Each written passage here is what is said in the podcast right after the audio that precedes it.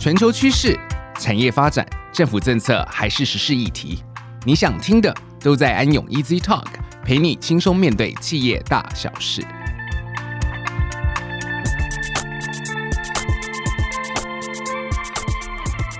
各位听众大家好，欢迎再一次来到安永 EasY Talk， 我是安永财务会计咨询专门服务 ESG 的协理 Brian。 那很高兴今天又再一次来到这个安永 EasY Talk 和大家在空中相见。那今天我们很荣幸邀请到了嘉宾 Renato Lab 的共同创办人王家祥，那我们欢迎王总。各位听众朋友大家好，我是 Renato Lab 的创办人王家祥。那最近有一个很热的议题叫做循环经济，那跟我们安永有在推动的这个ESG的服务有很大的相关性。那在我们深聊之前，可以再麻烦王总说明一下，就是 Renato Lab 的这家公司主要在做哪些事情？Renato Lab 是一间帮助企业去达成资源效率的最大化以及减少温室气体排放的顾问公司。那我们会协助企业去订定发展的蓝图跟策略，然后之后选择适合的执行方案，并且陪着企业一同执行。那这是我们主要的业务。听起来就很合乎现在这个主管机关在推动的一些很重大的面向嘛，包含这个净零碳排或者是节能减碳的部分。那据我所知，您已经在这个循环经济产业已经经营了很久，那可以方便就是以您的经验来告诉我们说，从过往我们大家认知这件事情叫做资源回收，那怎么样慢慢变成所谓的循环经济。好，那您利用您的过往的经验来告诉大家说，这两个观念之间的差距以及操作的面向有哪里不同？因为我本身是环境工程师嘛，所以我过去的工作主要就是协助企业进行政策研究。那过去我们主要在进行的研究的标的是回收政策。资源回收顾名思义就是我把市面上的废弃材料或者废弃物把它收集之后转换成可以使用的原料，所以就是在循环经济里面比较偏重是再循环的那个环节。但是在做这件事情，其实企业是有一些动力的，就是第一个它减少废弃物的产生嘛，第二个它也可以降低它要付的这个废弃物的处理成本，然后降低他们在购买原料的时候的一个费用。但是循环经济其实它的意涵更加的庞大，主要的差异是过去企业是以销售物品的数量越多，然后来证明它能够得到的收益越大，那快速的从原料取得、制造，以及期待消费者在废弃之后再去买它的新产品。但循环经济的概念呢，其实它是让资源可以在价值链上自由的移动，所以它不是只有再循环环节，它可能还有再使用、翻新、再制造，或者是物料再循环，这三个部分都涵盖在循环经济的这个主要的这个 mindset 里面。所以他希望透过不浪费资源，并且创造企业能够永续获利的方法，去让永续跟企业的营收的成长可以达到正相关的关系。谢谢你的解释。那我刚刚透过你的说明，然后了解了你说循环经济分成大概三个主要的概念，第一个是维修再利用，再来是翻新再制造，还有这个物料再循环。是不是方便可以针对这三个面向给我们举一下这个实务上的例子？其实循环经济在台湾也有蛮多因为这个主题所发展出来的服务或是商品。那其实我们在市场上可以看到蛮多租赁跟云端服务，其实也涵盖在循环经济的范畴里面。在产品服务化的部分的话呢，或者是共享服务的部分，国内的一些像 U-Bike 或者 WeMo、GoShare 这种交通工具是以共享的方式去做这个使用的，其实已经有一段时间大家也蛮熟悉的。那产品服务化的部分，像一些云端的服务，像 KKBOX 啊或 Office 365这种系统或软体的服务，其实我们在工作或者是休闲的时候也会用到。那另外呢，在修复与翻新的部分，像百世益这间公司，它主要是针对于电子的材料回收回来之后，重新翻新修复之后，再做成堪用或二手品，提供给消费者使用。在最近其实一些媒体报道我们也可以看到。那另外再制造的部分，像是牛仔衣裤重新的回收之后，重新的这个修复或是再生产的部分，像一些小的团队 Storywell 其实也在非常多的展览或者是时尚周的部分，我们也可以看到他们的踪迹。那比较大量生产的大概就是再循环这一块，像副产品或是产业共生，台积电就是我们护国神山，跟光阳科就是用他们的目前的这个制成的一些废弃物重新回收这些贵金属，再回到制成里面，或者是跟卫斯特从他们废水里面的这些含铜废水再提炼出铜管，那重新做成铜，再进到产业里面重新的制作，都是一些蛮不错的案例。那另外呢，使用一些再生材料，像 Acer 它有一款笔电就 Aspire Vero 这一台笔电，或者是白鸽白兰洗衣精，它使用回收的塑胶在做瓶身，也是在我们生活周遭里面常常可以看到的例子。所以在循环经济里面，其实它已经发展非常多不同的商业模式，而且在我们生活周遭里面，我们都可以享受这些服务跟产品。谢谢你的解释。那其实概念上应该是说，我们要针对这个就是企业的整个营运过程之中，去花心思去想说到底哪些东西可以来重复再利用。那可能是这个循环经济在推动上最主要的背后的一个精神。听起来很容易，但是实际上操作要怎么操作，毕竟刚你提到的这些案例可能都或多或少会去影响这家企业的我们讲的这个本来的思维，或者我们讲的这个商业模式。那从你们过往在辅导客户的经验，到底要怎么帮他们把这个思维灌输到他们的日常营运之中？那甚至于像你刚刚讲的，就是 Acer 本身他还要做这个笔电的回收这件事情。这回收这件事情本来它就是一个品牌厂，它要卖的是它产品。那到底回收这件事情，我们过往是怎么去说服这些相对比较大的品牌厂，他们开始去调整或者是延伸它本身的这个营运模式？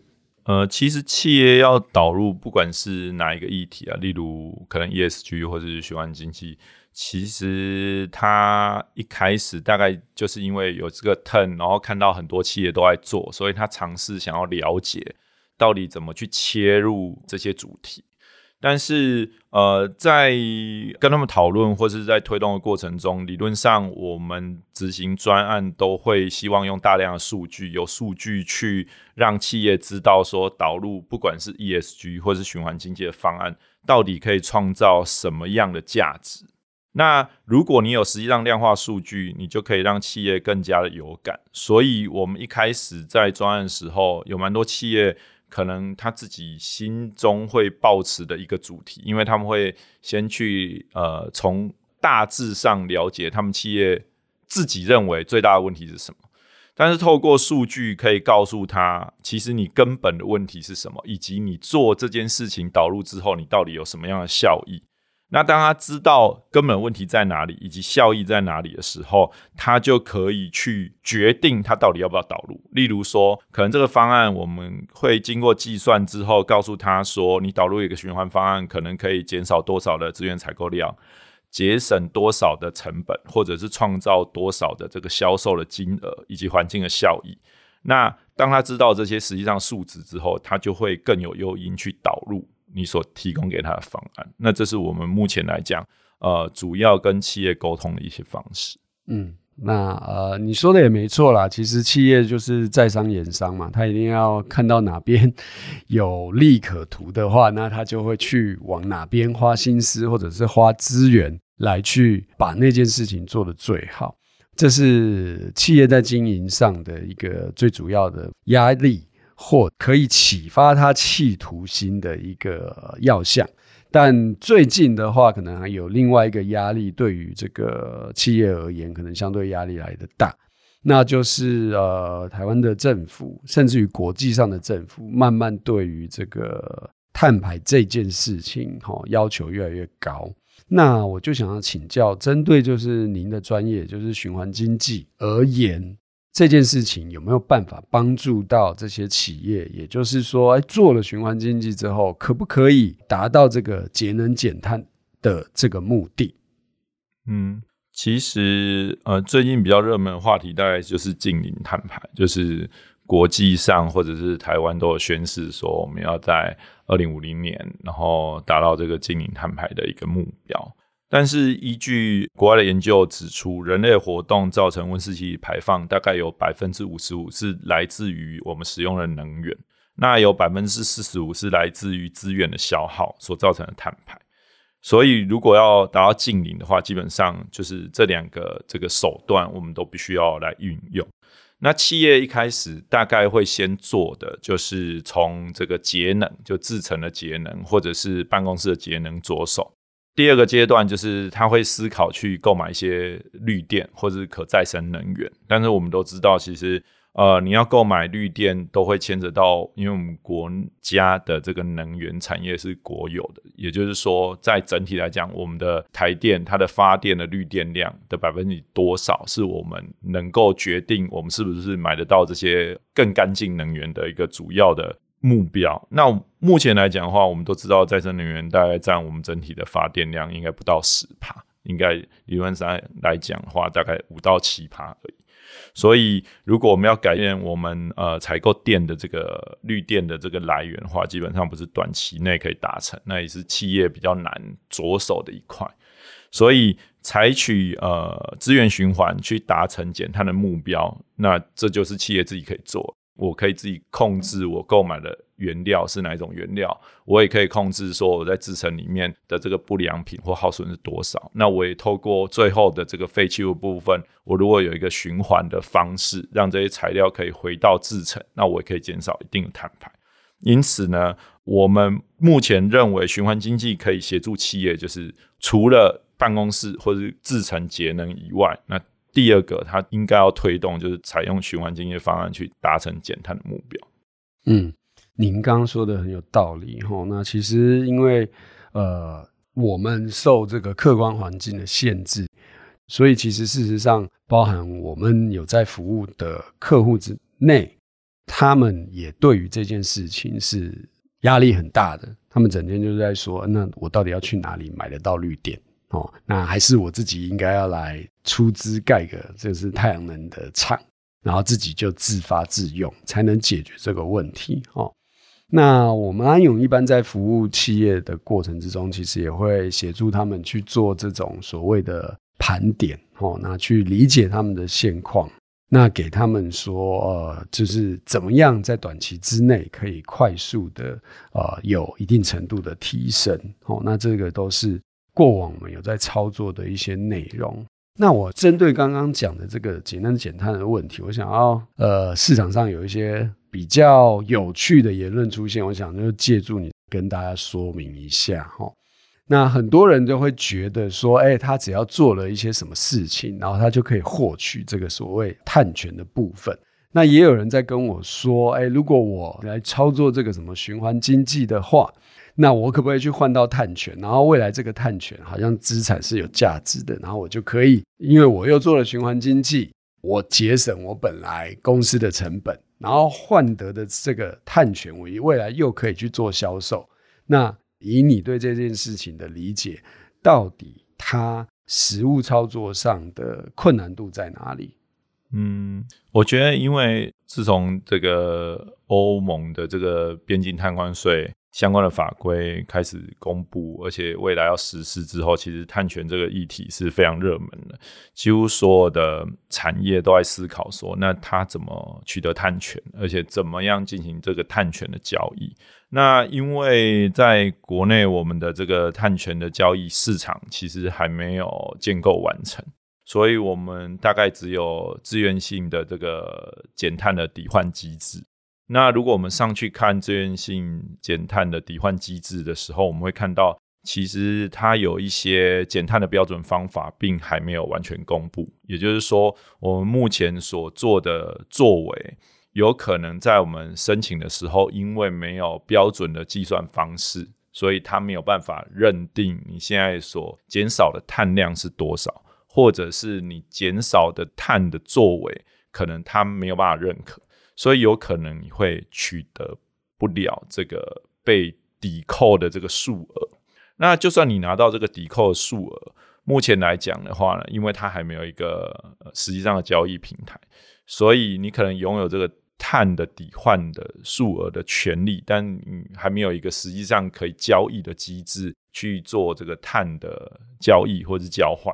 所以这些动作目前来讲的话呢，都是政府这边在积极想要推动，而且快速的希望这些减碳的计算方法可以完整的在这个抵换机制的平台上面可以揭露，让企业有一个遵循的方向。但是我想在短期内，因为碳这个议题是非常热门，所以就算你要做这个抵换的部分，你必须要先知道自己到底排了多少碳。那也就是说，这一波应该比较大量会在做组织性的碳盘查。那当你盘完自己自身的状况，有些像体检一样，那你确认你自己的状况之后，你做了改善的措施，那你才有可能在下一个阶段去做抵换或者是减碳的计算。那这一块可能我想应该，因为目前来讲这个市场上的案件非常的拥挤，我想可能也是要2年后才有办法真正落实到完整的这个作业程序都确定，而且实际上有办法做交易的动作。所以在前期这一块，我认为企业可以先思考是先了解你目前的这个自身的状况，然后并且尝试导入一些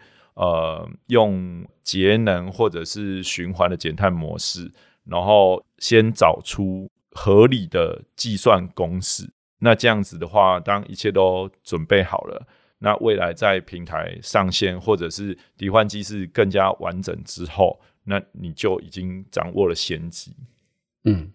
那我们刚刚其实有聊到，比如说在推动这个不管是 ESG 或循环经济的过程之中，当然第一个，如果说我们可以在营运的过程之中找出这个可以让成本下降，也就是资源再利用的方式，这个是其中一个推动的原因。那再来是我们刚刚也聊到碳税或碳费政府机关的要求，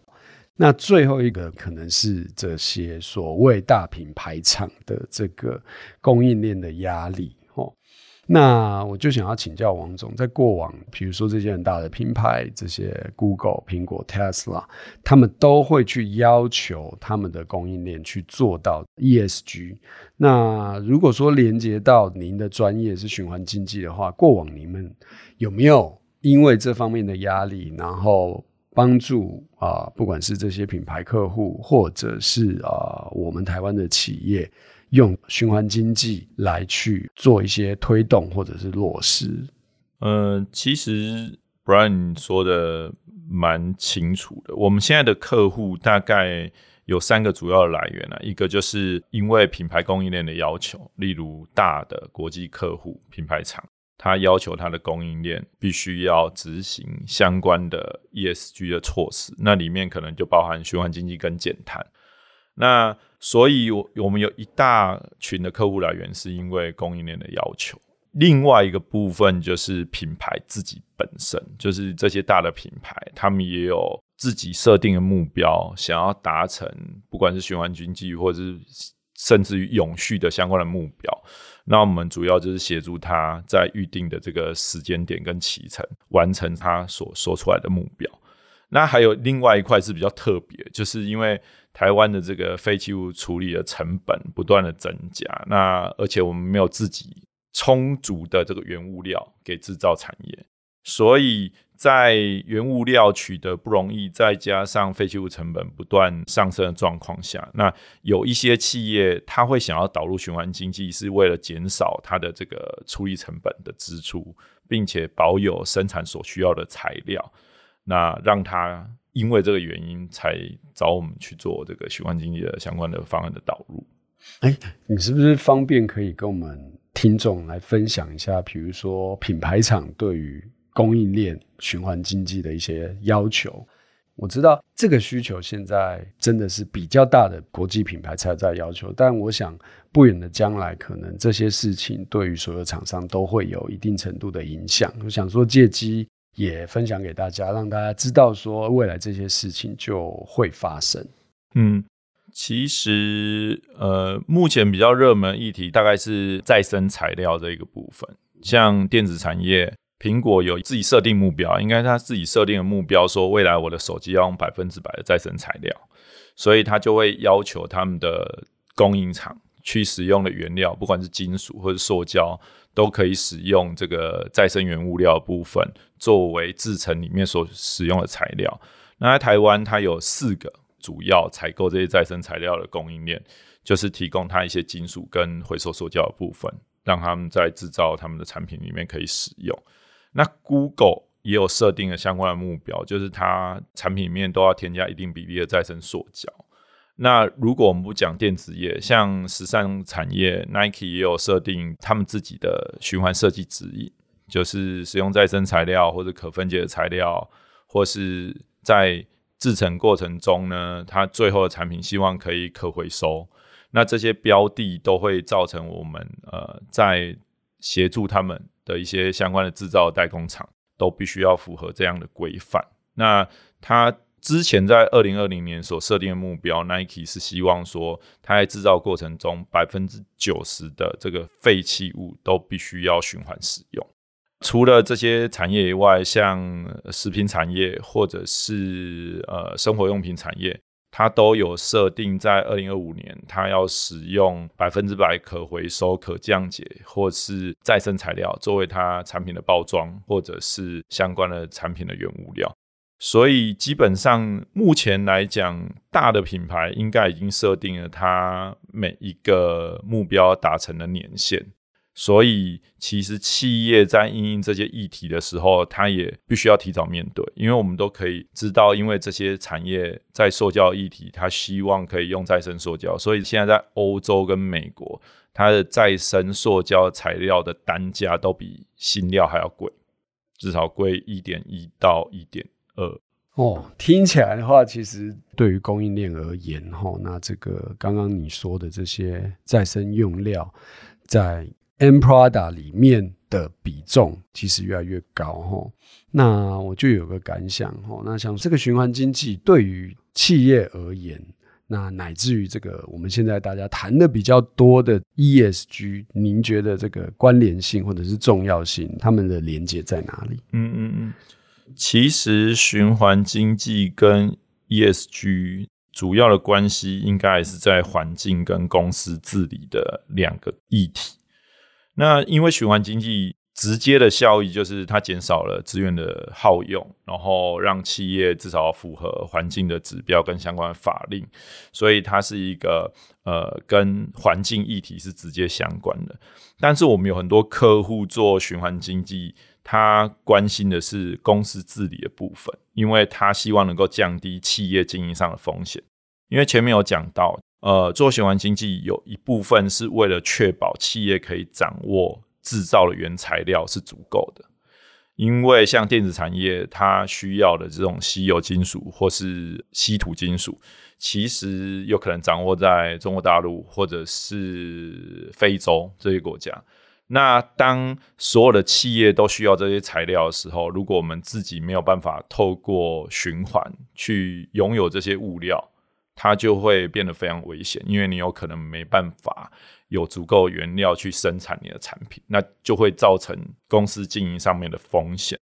所以我们有些客户做循环的主题品牌厂，它其实关注的是我怎么样有足够的原料去生产这些东西。例如说电子产业可能关注电池这个材料，因为未来如果没有油车都是电动车，那一台电动车的电池会用掉8000多颗笔电的电池，也就是说多一台电动车就少了8000多台笔电所需要使用的电池材料。那当他没有办法有这个 bargaining power 去买这个电池材料的时候，那我只能从回收的系统拥有这些物料，让我的营运过程中所需要的原料不要断炊。所以循环经济在目前来讲，我认为跟 ESG 主要的关联还是在 E 跟 G 这两个部分。那循环经济是可以贡献这两个部分成为企业强大的后盾，来支撑企业永续的经营。哇，这是我第一次听到就是循环经济可以带给公司，不管是你刚刚提到的 E 跟 G 的部分，另外一个思维的方式。那今天我们也感谢就是Renato Lab 的王家祥创办人跟我们分享他从简单的这个循环经济的思维概念，到他分享他本身服务这些企业或品牌厂的经验，乃至于最后他本身对于循环经济可以在 ESG 的一些连结甚至于重要性，都跟我们大家分享了他自身20多年来的经验。那我相信未来这个循环经济的这个相关的话题也一定会，这个深度越来越深，广度也会越来越广，重要性也会越来越大。那也希望未来能有机会再跟王总多做一些讨教。那也谢谢各位听众的收听，安永EasY Talk，我们下次再见，拜拜。